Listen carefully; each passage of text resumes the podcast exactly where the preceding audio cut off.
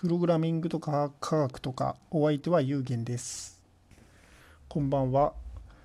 今日は、えーお便りをいただきましたので、それへのお返事をしたいというふうに思います。ケイリンさん、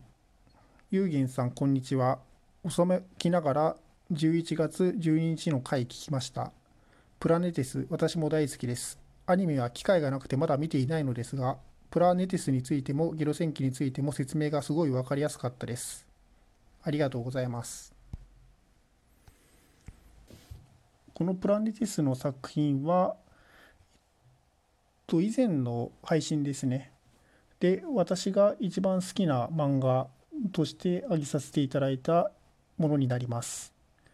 で、こちらは、えっと、アニメ化されてまして、はい、キーリーさんがおっしゃっていたようにアニメ化されていまして、そちらの方ではあの結構いろいろな改変が加わって、より魅力的になって、えはい、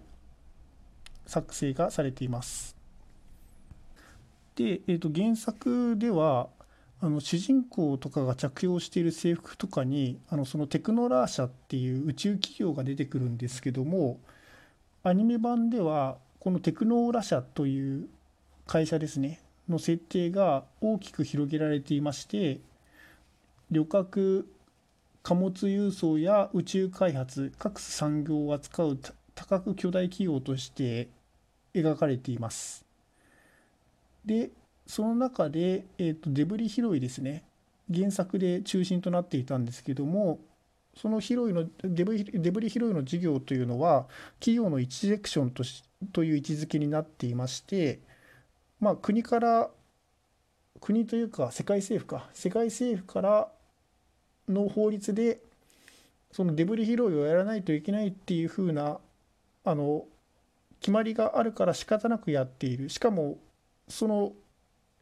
何も利益が出ない事業なので赤字企業としてすごい肩肩身の狭い状態で働いているという設定になっています。でこのまあテクノーラ社のデブリ化っていうかかなんですけども、まあ、そこは半人前半端者人数が半分などの意味を込めた半化と揶揄されています。で、えー、と原作版では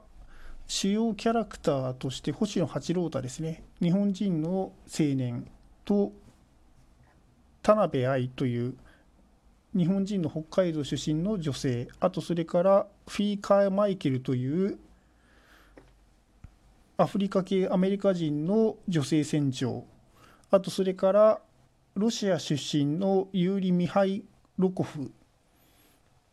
という、えー、と同鉢巻きの同僚ですね。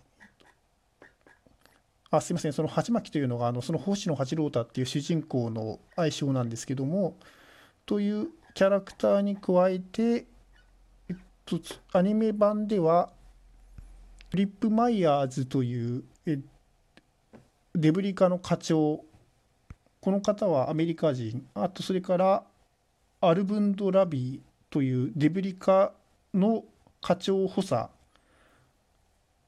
である、えっと、インド人。それからエーデルガルド・リベラという派遣事務員のドイツ人。それからドルフ・アザリア。という事業部の部長。などがアニメ版のキャラクターとして追加されています。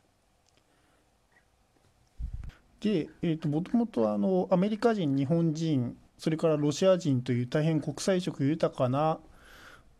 メンバーだったんですけどもアニメ版ではさらに別の国の、えー、と人たちも加わって大変国際的なメンツで仕事をしているという形になっています。でまあアニメ版ではよりあの会社組織というふうな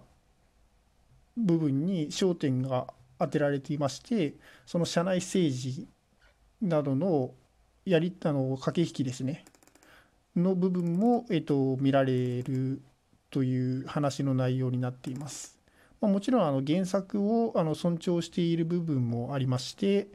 例えば、えっと、月面ですねで、えっと、主人公の鉢巻が、えっと、治療を受ける場面があるんですけどもそこに世界に、えっと、4人しかいない、えっ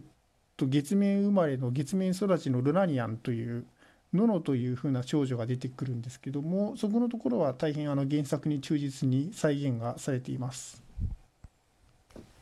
またあのこれあのアニメで登場する宇宙服ですねとか宇宙船とか諸装備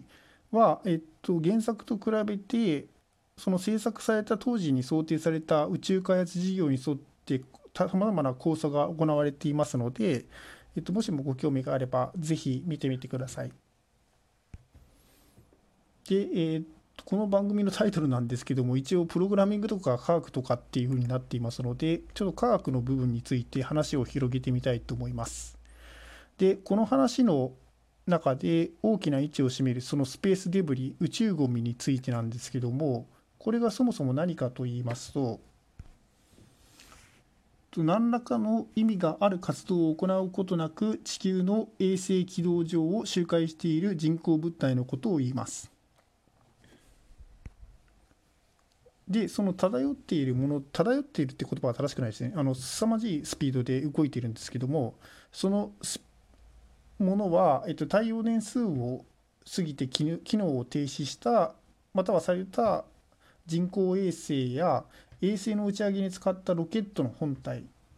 やその一部、まあ、切り離しとかも行うと思うんですけどもそれのあの破片もしくはそれらがあの衝突をするんですね。それによって壊れてさらに細かくなったその微小デブリさらには宇宙飛行士の人たちが落とした手袋工具とか部品とかも含まれています。でこの衝突事例というものがウィキペディアのページに書かれているんですけども例えば1981年にはコスモス1275号が何らかの原因によって破壊される。この衛星には圧力容器のような爆発の原因となる内部構造がないためその原因としてデブリとの衝突が疑われている。なおコスモス1275号自体もこの破壊によって300個以上のデブリを発生させた。という事例やあとそれからえっと1991年12月末には1988年に打ち上げたられたソ連のコスモス1934号にコスモス1926号の破片が衝突していたのが後に分かった。最近でも、えー、と2013年。最近って言っても7年前か。7年前なんですけどもエクアドルの微小衛星ペガソが旧ソビエト連邦が打ち上げたロケットの周囲に漂っていたデブリと衝突した模様で制御不能となったと。で、えー、とこのようにロケットにその破片が当たると大変危険だということですね。で宇宙だとあの空気抵抗が一切ないのでこのような破片が凄まじいスピードで、えっと、動いていくことになります。まあ、あくまであの宇宙なので相対速度っていうことになるんですけども、その相対速度が大変な大きなものであると、大変危険な状態になるということですね。で、この相対速度と等速運動と怖さっていうのがあって大変よくわかる映画がありまして、えっと、ゼログラビティというふうな動画が、ゼログラビティという映画があります。で、このゼログラビティは、アルフォン・キュアロン監督による、えっと、2013年に公開された映画です。で、舞台は宇宙でして、えっと、SF ヒューマンサスペンス映画となっています。で話があのそのデブリによる連鎖事故から始まっていまして、えー、とそのあらすじを読み上げますと医療技師を務めるライアン・ストーン博士はスペースミッションに初めて参加する。指揮を務めるマット・コル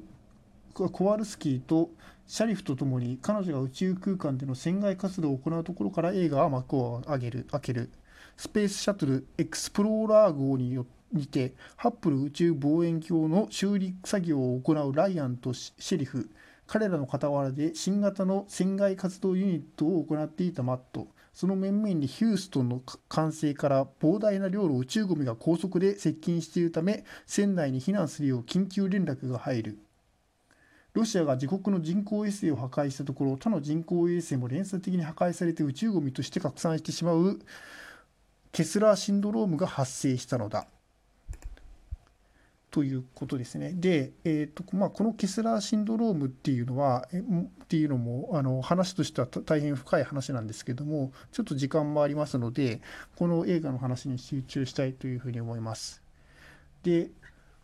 そあのこのようなあの形で、そのスペースデブリの襲来に合うんですけども、その時の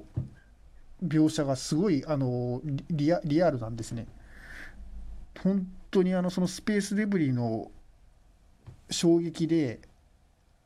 あの顔面が陥没している宇宙飛行士がいたりあとそれからあの人間って宇宙服なしであの宇宙に投げ出されると体中の水分が蒸発してスポンジみたいな肌になって死んあのミイラになって死んでしまうっていう。まあすすみません。あの怖い話で大変申し訳ないんですけども。っていう状態になるんだけどそれもあのリアルに再現されているとただまああの、まあ、怖いだけではなくてあのそのそこから地球に帰還するまでがすごいドラマチックに書かれていて、まあ、大変あの科学交渉も大変あの忠実になされているのでもしもご興味のある方がいらっしゃいましたらあのぜひこれは見てみてください。はいでまあここいらの話はまだ話し足りないですがまたあの時間あの時間になってしまいましたので次回お話ししたいというふうに思います。